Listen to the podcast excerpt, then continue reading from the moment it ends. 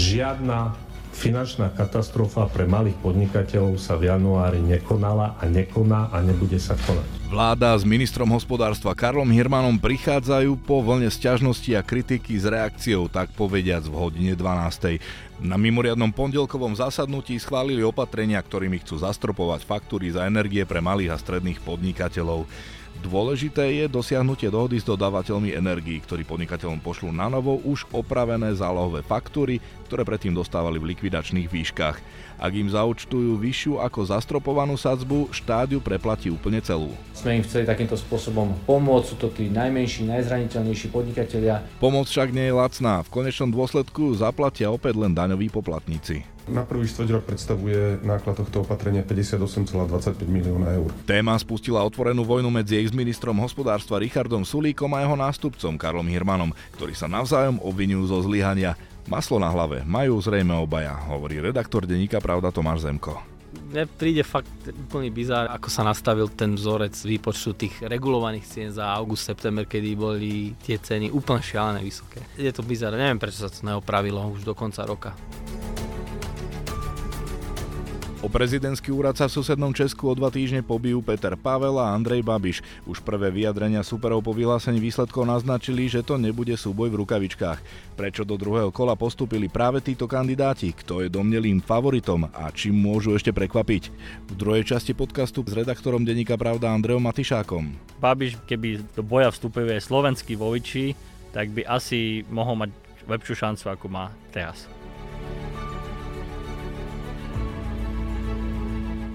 Počúvate podcast Denníka Pravda, sprevádzať vás nebude Zolrác.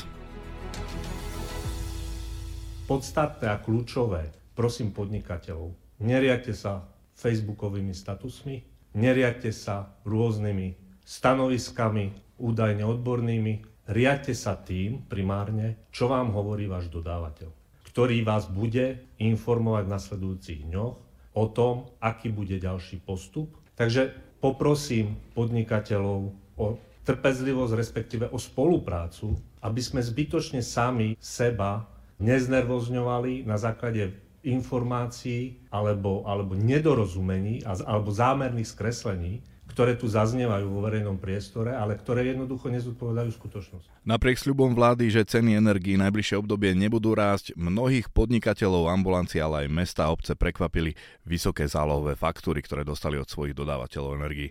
Dočasne poverený premiér ešte v sobotu tvrdil, že si za to môžu podnikatelia sami. Dnes spolu s ministrom hospodárstva ukazujú na Richarda Sulíka.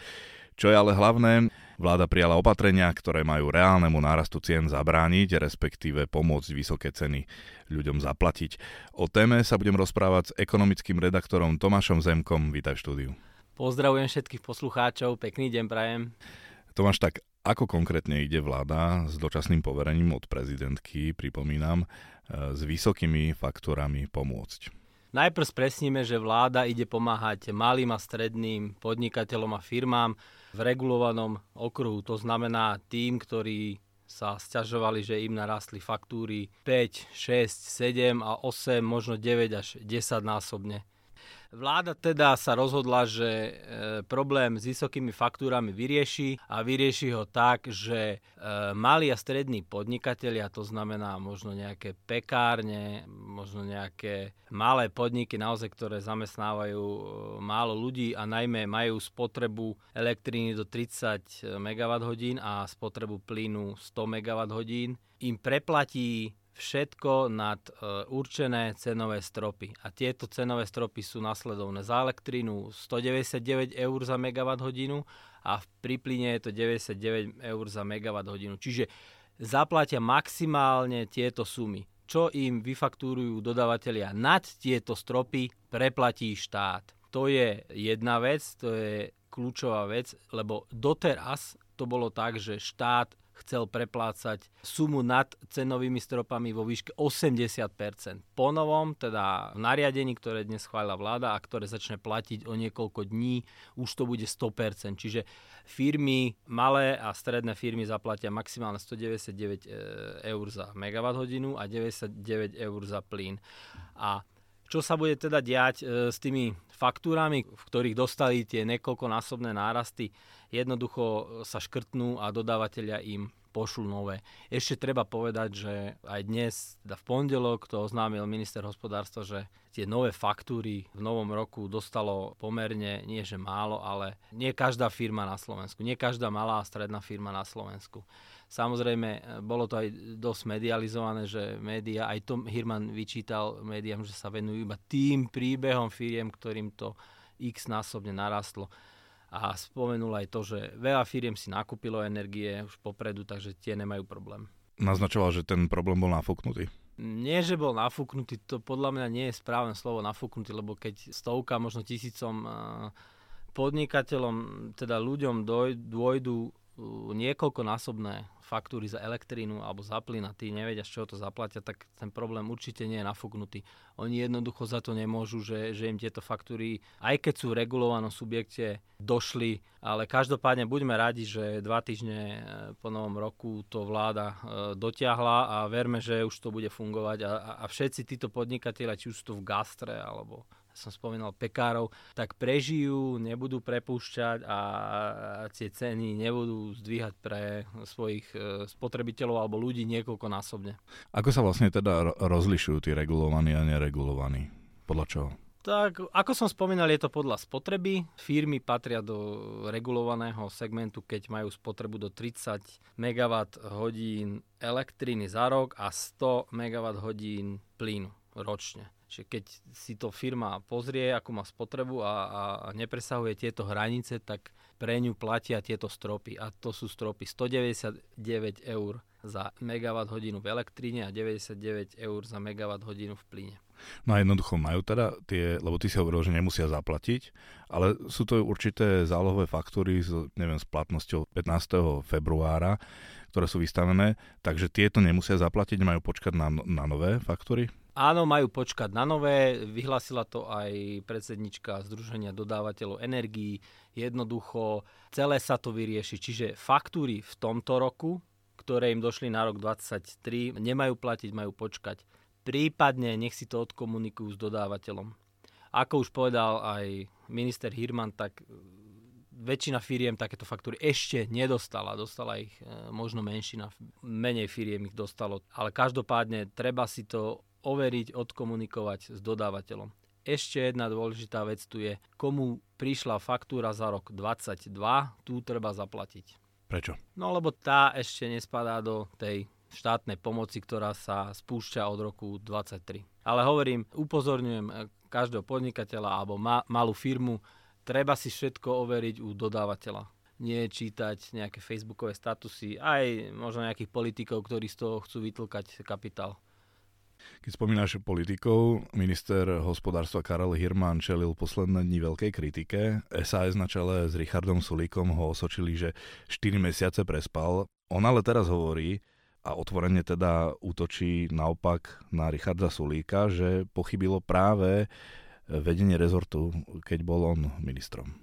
Áno, toto je veľký bizár, lebo Richard Sulík, Sulík napísal pár hodín pred vystúpením Karela Hirmana status, kde na ho dosť ostro zautočil. Doslova napísal, že 4 mesiace tam prespal a že nedotiahol kroky, ktoré mu jeho, jeho vedenie rezortu nachystalo. Ako na toto odpovedá Karel Hirman? On odpovedá uh, možno takými dvomi spôsobmi. Prvý je ten, že všetko, aj štátny rozpočet na rok 2023, ktorý podmienoval štedrú pomoc pre domácnosti a firmy, sa schváľoval úplne tesne pred Vianocami a takisto čakalo sa na úrad pre reguláciu sieťových odvetví, ktorý cenníky, finálne cenníky zverejnil doslova pár hodín pred uh, Silvestrom. A minister Hirman povedal, že na toto sa jednoducho muselo čakať aby boli e, veci na papieri tak, jak majú byť a až potom sa muselo konať. Čiže on mal ako keby zviazané ruky. To je jedna vec, ako odpovedá Hirman e, Sulíkovi. No ale ešte je tu tá druhá vec a tu pán Sulík v statuse nespomenul. Ide o to, že minulý rok sa menil vzorec pre výpočet regulovaných cien elektriny a práve na podnet minulého vedenia, teda pod vedením Richarda Sulíka a Karola Garleka, URSO, teda Úrad pre reguláciu sieťových odvetví, vypočítal priemer cen elektrín za mesiace august a september. A čo sa dialo v lete? Alebo na prelome leta a e, augusta a septembra. No tá cena šialene vystrelila. A keď z tohoto URSO začalo počítať, alebo vypočítalo priemer, tak tá cena vyšla okolo 500 eur. 500 eur priemerná cena. No a čo sa deje teraz na troch? Kde je teraz cena elektriny? Je niekde na okolo 174 eur za megawatt hodinu na praskej burze. Čiže prečo prichádzali teda tie vysoké faktúry tým malým a stredným podnikateľom? No jednoducho, lebo ten e, vzorec pre výpočet tej elektriny vychádzal z dvoch najkritickejších mesiacov. Preto regulovaní podnikatelia dostávali na začiatku roka vyššie faktúry, ako napríklad tí neregulovaní, ktorí si kupovali energie na spotovom trhu, čiže na, s aktuálnymi cenami. To je veľký paradox. No toto Richard Sulík statuse nespomína. A Karel Hirman mu to jednoznačne na tlačovke povedal, že na podnet vedenia ministerstva hospodárstva pod vedením Richarda Sulíka Urso prepo- vypočítal takéto ceny a potom odišli. Jednoducho skončili v rezorte a išlo sa podľa tohto vzorca. No a ak by nedošlo k zmene výpočtu vzorca, tak tá cena elektriny v priemere pre regulované subjekty by bola niekde pod 190 eurami za megawatt hodinu. Čiže toto je, toto Richard Sulík v statuse nespomína, no. A prečo to menil potom? Richard tak Sulík? oni to robili asi v dobrej viere. E, videli, že tie ceny rastú a chceli to akože pokryť, ale vystrelilo to úplne naopak. Dobre, veď nikto nemá vešteckú gulu, nikto ani Galek s Sosulíkom asi nevedeli, ako sa budú vyvíjať ceny, ale problém je to, že Richard Sulík toto statuse nespomína. A túto zmenu e, vo výpočte tohoto vzorca tiež spomenul aj Heger. Často sa na to predstavitelia vlády odvolávali, že toto je jednoducho veľká chyba. Na to doplatili tí podnikatelia mali a strední na začiatku tohto roka. Takže teraz si tak prehadzujú politici loptičku, že kto za to môže. Máme tu teda posledné týždne, keď naozaj mnohých prekvapili tie faktúry a mohlo aj súčasné vedenie ministerstva hospodárstva urobiť niečo ináč, aby ľudí na to pripravili? Tak tie nárasty sa čakali, aj bolo komunikované, že vláda sa chce chce od tejto energetickej búrky na troch uchrániť 100% domácnosti, čo sa aj relatívne podarilo. No a čakalo sa na firmy, sa čakalo, že tie účty budú vyššie, však oni aj, aj tie stropy, ktoré mm, určujú maximálnu cenu, ktoré budú firmy platiť, to budú možno dvoj, trojnásobné ceny. Čiže toto sa ako vedelo, to sa čakalo. Ale čo sa nevedelo a čo sa nečakalo, boli nárasty 5, 6, 7, 8, 9, 10 násobné. To sa nečakalo. No a čo mali s tým spraviť? No tak e, to, že ten dážnik prikrie 100% domácnosti a firmy nechá ako keby, no nie, nechcem povedať na holičkách, ale nepomôže im tak ako domácnostiam, tak e, to bolo politické rozhodnutie. Jednoducho tak sa vláda rozhodla a tak aj bolo. No a teda prečo ich prekvapili? No to sa vrátim k mojej odpovedi, ktorú som už spomínal, že, že Karel Hirman to vysvetloval tak, že museli čakať na rozpočet do konca roka a museli čakať na definitívne nejaké cenníky od úrsa. Čo bude s veľkými firmami? Lebo tie zamestnávajú veľa ľudí a keď budú zatvárať tie, tak vlastne aj tak máme ako Slovensko problém. Áno, treba to tiež rozríšiť. Veľké firmy nespadajú do tohto segmentu, o ktorom sme sa doteraz bavili.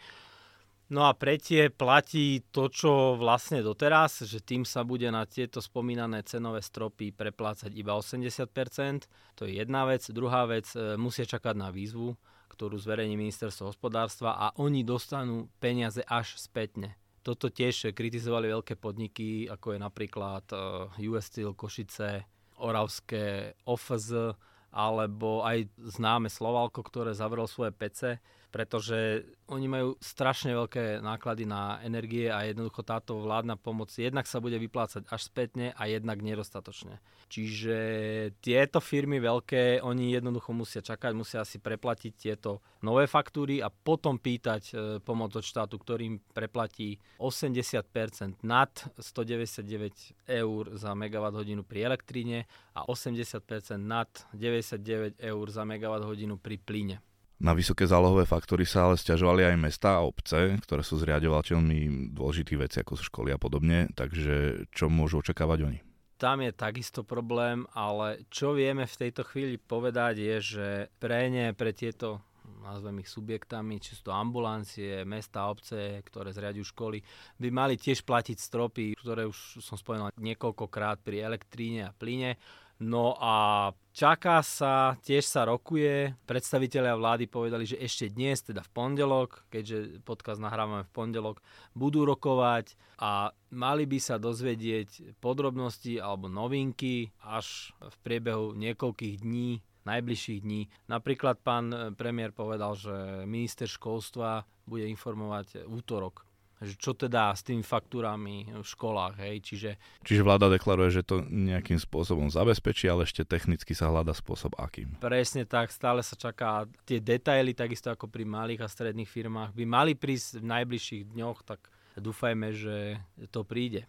Na jednej strane všetci očakávajú pomoc od štátu, že túto veľmi nepriaznivú situáciu s energiami im pomôže zvládnuť. Na druhej ale sa už ľudia pýtajú, že na čo vlastne všetko máme, pretože vyzerá to tak, keď hovoríme o viac ako trojnásobných nárastoch energií, že tie náklady na tú pomoc budú vyššie, ako sa očakávalo.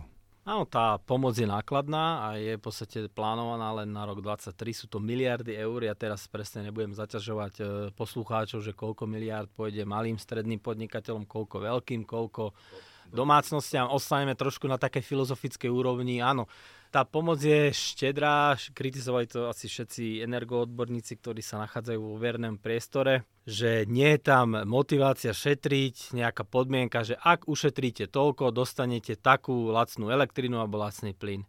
No poviem iba argumenty druhej strany, teda vlády, čo hovoril Karel Hirman a ten hovorí, že život alebo tie životné situácie alebo tie nastavenia, akú spotrebu majú rôzni ľudia e, s rôznym vykurovaním, s rôznou spotrebou elektriny a plynu a tepla, že to jednoducho nie je možné, aby sa potom e, pomáhalo nejako alebo respektíve prepadlo by veľa ľudí potom cez to sito a potom by to museli zase doľaďovať jednotlivo a možno by bol chaos. Čiže on jednoducho povedal, že... Že jednoduchšie je pomáhať plošte, ako vytvárať konkrétne nástroje pre konkrétnych ľudí ohrozených alebo firmy a a subjekty.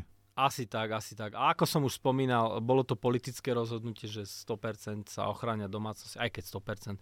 Tam pri plyne a teple aj domácnosti pocítia náraz nejak od 15 do 21%, takže ten náraz tam bude, áno, ale bude malý, možno menší, ak majú okolité krajiny, ale jednoducho je to politické rozhodnutie a tak sa to sprocesovalo.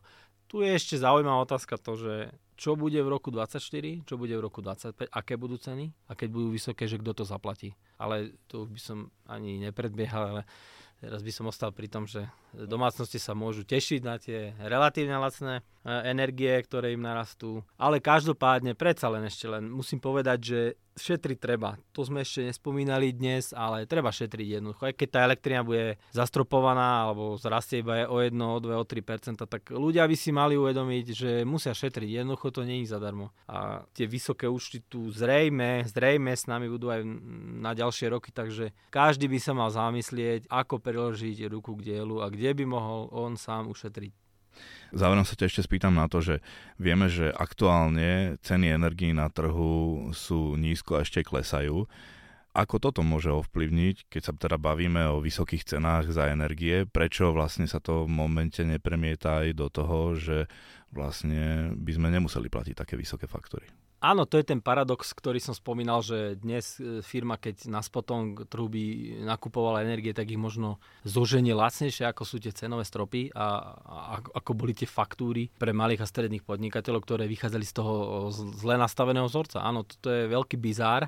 Napríklad ja som si pozeral dnes e, ceny e, elektriny na pražskej burze a tam cena elektriny klesla na 174 eur za megawatt hodinu, pričom strop je na 199 eurách a plyn klesol tuším tuším nejak na 70-80 eur za megawatt hodinu, neviem, nechcem presne povedať číslo, aby som sa nepomýlil. Čiže aj to je pod tým stropom, čiže dnes zažívame tú situáciu, že tie ceny na trhoch úplne klesajú a je to vďaka tomu teplému počasiu, dobrému stavu naplnenia zásobníkov, aj fúka vietor, čiže ele- veterné elektrárne vyrábajú elektrínu, aj tie francúzske jadrové reaktory sa dali do pohybu, vyrábajú elektrínu, čiže je to zmes e, dobrých okolností, ktoré prispeli k tomu, že cena na trhoch klesá. Áno, na Slovensku zažívam bizar, že tí regulovaní, tí mali a strední podnikatelia, ktorým Urso vypočítal regulované ceny, majú jednoducho vyššie faktúry, alebo im chodili vyššie faktúry, ak sú ceny na trhoch. Dá sa povedať, že to je taká cena za istotu, alebo za takú stabilitu. cena za istotu, tak mne príde fakt e, úplný bizár, ak, e, ako sa nastavil ten, e, ten vzorec e, výpočtu tých regulovaných cien za august, september, kedy boli tie ceny úplne šialené vysoké. To bol úplne, že je to bizár. Neviem, prečo sa to neopravilo už do konca roka. Neviem. Je to fakt, že je to paradox. Toľko vedúci ekonomického oddelenia denníka Pravda. Tomáš Zemko, ďakujem ti za rozhovor. A ja ďakujem Zoli a prajem všetkým pekný deň. Pořád je tady velké zlo a to zlo se jmenuje Andrej Babiš. To zlo neodešlo. Nezapomínejme na to, eh, že tady máme člověka, který eh, vlastní mediální domy, politickou stranu, poslance a teď bych chtěl vlastnit i uh, Lány a Pražský hrad. Mě jenom trošku mrzí, když jsem považován za zlo. Nevím proč. Já jsem věnoval naší zemi 10 let mého života. Víc než 10 let mého života. Největším nasazením. Největším nasazením prospěch lidí. Nemusel jsem jít do politiky. Jste měl dneska takovou kamennou tvář, měl jste vůbec radost toho výsledku? Samozřejmě, já jsem zdůraznil, že mám z toho radost ale zároveň taky vnímám, že ten rozdíl je tak malý a to, co je před námi, tak um, bude asi tak těžké, že se zatím nejak moc radovat nemůžu. Česku si ľudia volia priamým spôsobom voľby po tretíkrát vôbec svoju hlavu štátu. Ako aj naznačovali prieskumy, do druhého kola prezidentských volieb, ktoré budú o dva týždne, postupili Peter Pavel a Andrej Babiš. V prvom kole sme sa teda nejakého prekvapenia nedočkali, alebo sa milím? To sa už pýtam kolegu, redaktora denníka Pravda, Andreja Matišáka. Ahoj. Ahoj, dobrý deň. Myslím, že sa nemýliš. Dá sa povedať, že tá dynamika tej kampane naznačovala, že by sa do druhého kola mali dostať Petr Pavel a Andrej Babiš. Zaujímavé je, že obidvaja získali okolo tých 35% hlasov. Pavel tesne preskočil Babiša iba. Pavel mal 35,40% hlasov, Babiš 34,99% a dosť sa rátalo s tým, že to bude Babiš, ktorý vyhrá to prvé kolo. Čiže toto je možno trošičku prekvapenie. Napriek tomu, že preferencie ukazovali ako prvého Pavla? Napriek tomu, lebo sa zdalo, že ten takéto volické jadro Babiša je vyššie, aj ten volebný potenciál medzi jeho voličmi je, je vyšší. Áno, je Babišovo je najsilnejšia politická strana, opozičná. Takže mnoho ľudí, mnoho expertov tvrdilo, že hoci to môže byť tesné, tak sa prikláňalo skôr k tomu, že by to mohol byť Babiš. Ukázalo sa nakoniec, že teda bol to Pavel, ale hovorím, je to, je to veľmi tesné, takže naozaj tam zohrali úlohu už len niektoré v mestách, kde viacej zabudoval Pavel vo väčších okrskoch a podobne, takže tam v tomto prípade sa dá tvrdiť, že veľmi malé prekvapenie, ten, ten základný, základný výsledok je ten, že títo dva páni sú v druhom kole a medzi nimi sa rozhodne. Prečo do druhého kola postupili práve títo kandidáti? A dám ti ešte pod otázku, prvýkrát sa medzi favoritov dostala žena, profesorka Danuše Nerudová, ktorej výsledok na postup nestačil, mala takmer 14%. No ale zdá sa, že tá vôľa Čechov mať tzv. tú svoju Zuzanu Čaputovú sa zdala byť ešte pred kampaňou pomerne veľká. Nerudová chvíľu aj viedla preferenciám.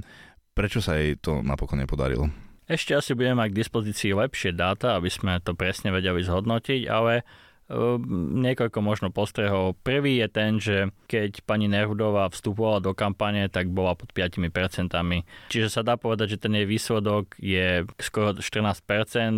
Možno, že nie je taký zlý a naozaj bola prvýkrát v histórii, aj keď tá história je relatívne krátka, tých priamých volieb v Česku, ale prvýkrát v histórii sa ako medzi vážnych kandidátov dostala žena. Ktorú pred rokom takmer nikto nepoznal. Ktorú pred rokom prakticky nikto nepoznal. Bola rektorkou Mendelovej univerzity v Brne a síce médiá tak troška špekulovali nad tým už pred jej ohlásením kampane, že by mohla vstúpiť do toho volebného súboja, ale naozaj určite to nebola nejaká veľmi známa tvár pre bežných Čechov. Takže to, že ona skončila tretia, síce nakoniec významným odstupom od prvých dvoch kandidátov, si myslím, že nie, to určite to sama nepokladá za úspech, pretože v istom momente jej preferencie prekračovali 20%, dokonca sa objavili prieskumy nie až tak dávno, ktoré naznačovali, že by mohla v skutočnosti prvé kolo aj vyhrať, takže v tomto prípade asi, asi nemôže byť spokojná. Ten jej výsledok uh, bol teda asi slabší, ako, ako sama očakával, ako, ako aj mnohí očakávali.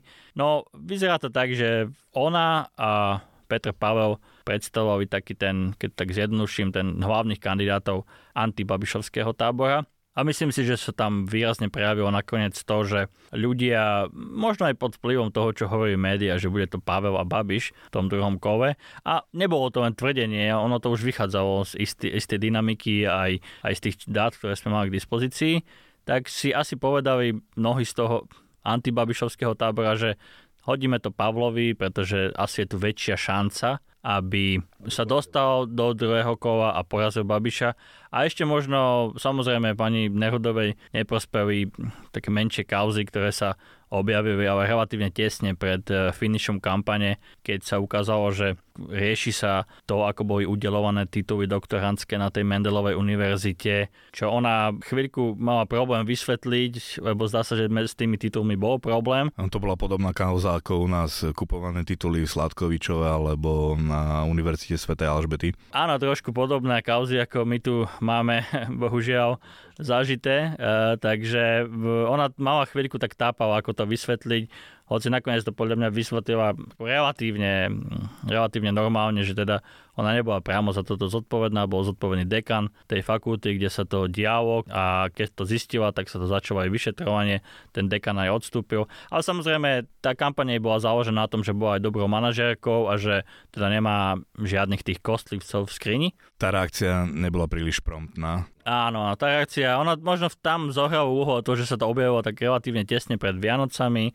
a všetci boli v takom, by som povedal, vianočnom móde a na Instagrame a na Facebooku a inde nevysvetľovali kauzy, ale fotili sa so svojimi rodinnými príslušníkmi pri stromčekoch a podobne. Takže toto asi tá jej tým a ona sama necelkom zvládla. Čiže výsledkom bolo to, že sa v tých prieskumoch prepadla a takisto neúplne zvládla najmä tú prvú z televíznych debát, kde sa začalo hneď špekulovať o tom, že keď sa dostane ona do druhého kola, tak Babiš ju dokáže vlastne prevalcovať. Čo si nemyslím, že by bola realita, ale jednoducho niekedy viacej zaváži to, ako ľudia vnímajú veci a menej ako, ako tie veci naozaj sú.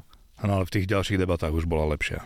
Áno, v tých ďalších debatách podal lepší výkon, najmä v tej poslednej tretej na TV Nova, kde to bola taká zaujímavá debata, keď ešte môžem možno pár slov k tomu povedať, je, kde bol iba Babiš, e, Nerudová a Pavel a kde Pavel tak ako vystupoval tak naozaj tým svojim veľmi, veľmi pokojným štýlom, možno až príliš pokojným, keď povedal v istom momente, že čas, ktorý som nevyčerpal, ja pokojne dám aj pánovi Babišovi a ba- Babiš povedal, ja samozrejme beriem si ho.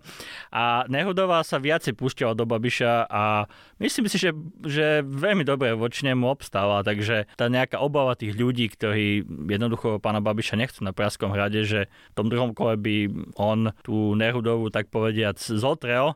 Si nemyslím, že by to tak naozaj bolo, ale tak to už sa nedozvieme. Favoritom druhého kola, ak by v politike platili logické zákonitosti matematiky, by mal byť generál Peter Pavel, keďže Danoše Nerudová a väčšina ostatných kandidátov vyjadrili podporu jemu. Andrej Babiš však ukazuje, že to generál vôbec nebude mať ľahké, pretože so štartom ostrej kampane voči nemu začal Babiš eh, v podstate hneď so zatvorením volebných miestností. Prečo teda očakávajú, že tá kampaň bude, ako hovoria, tzv. špinavá?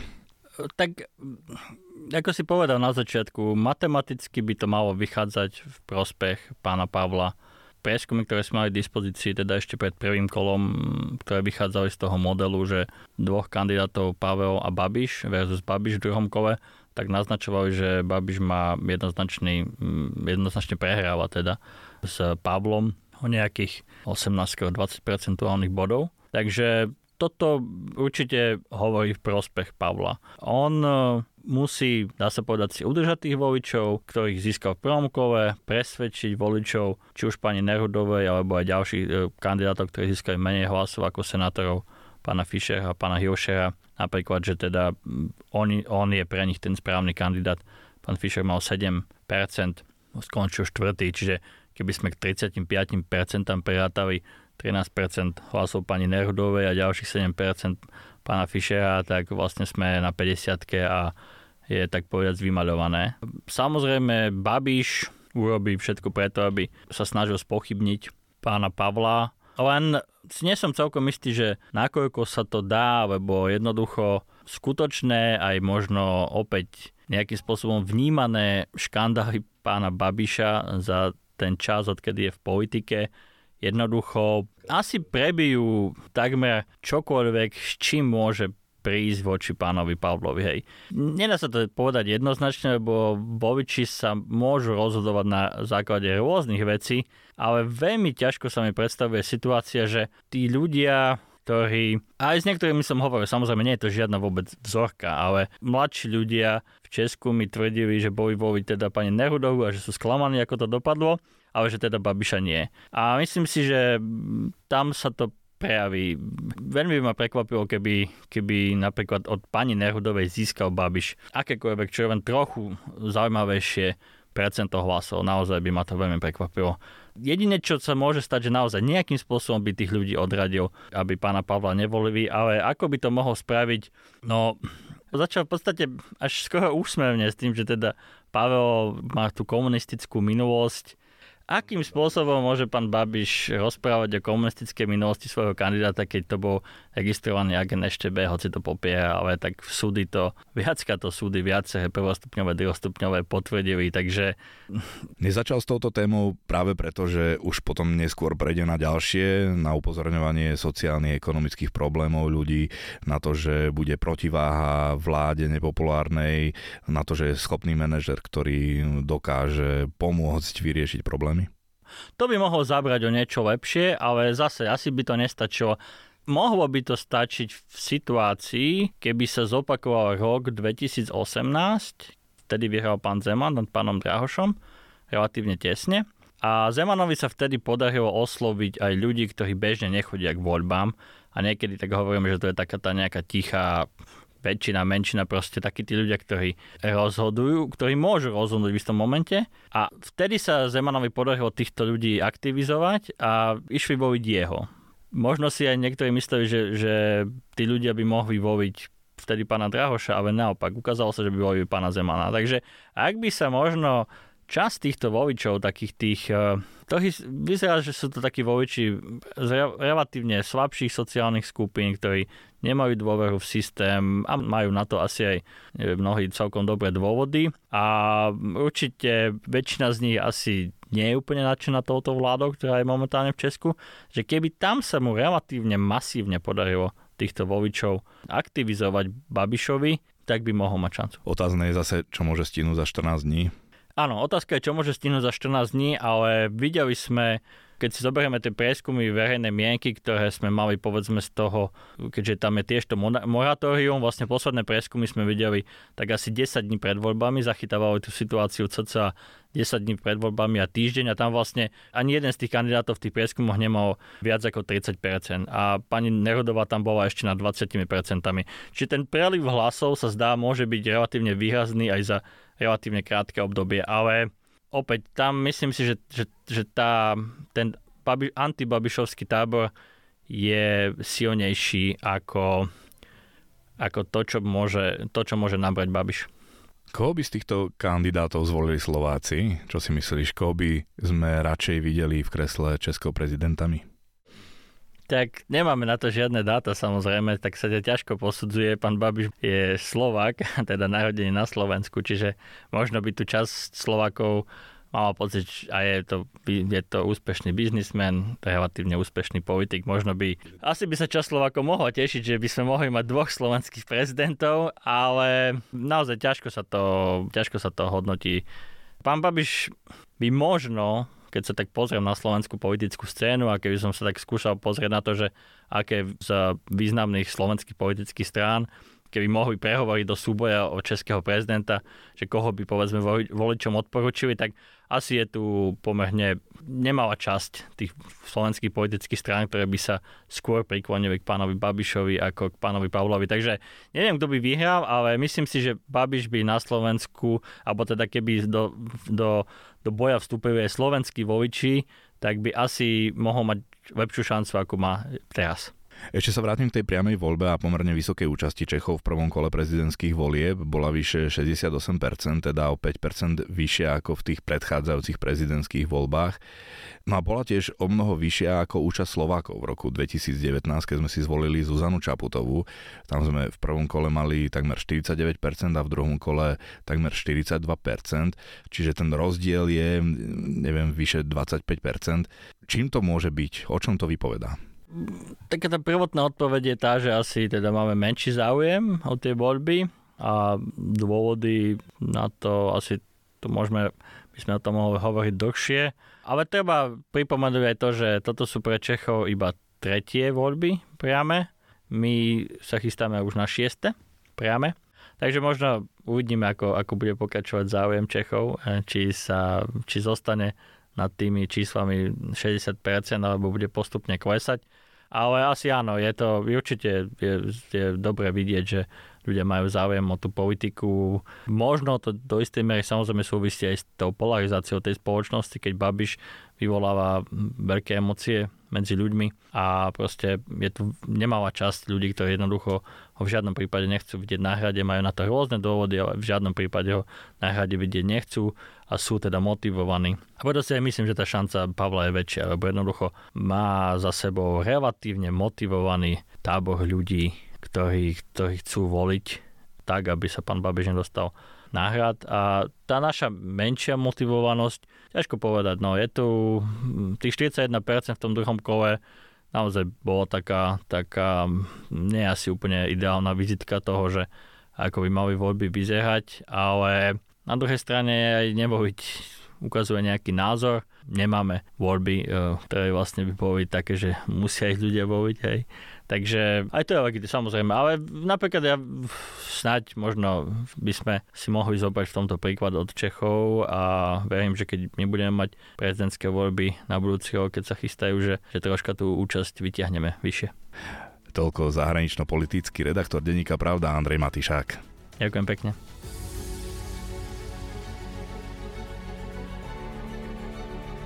Sme v závere. Témam v podcaste sa venujeme aj na stránke pravda.sk a v tlačenom vydaní Deníka Pravda. Podcast pre vás pripravil Zolrác.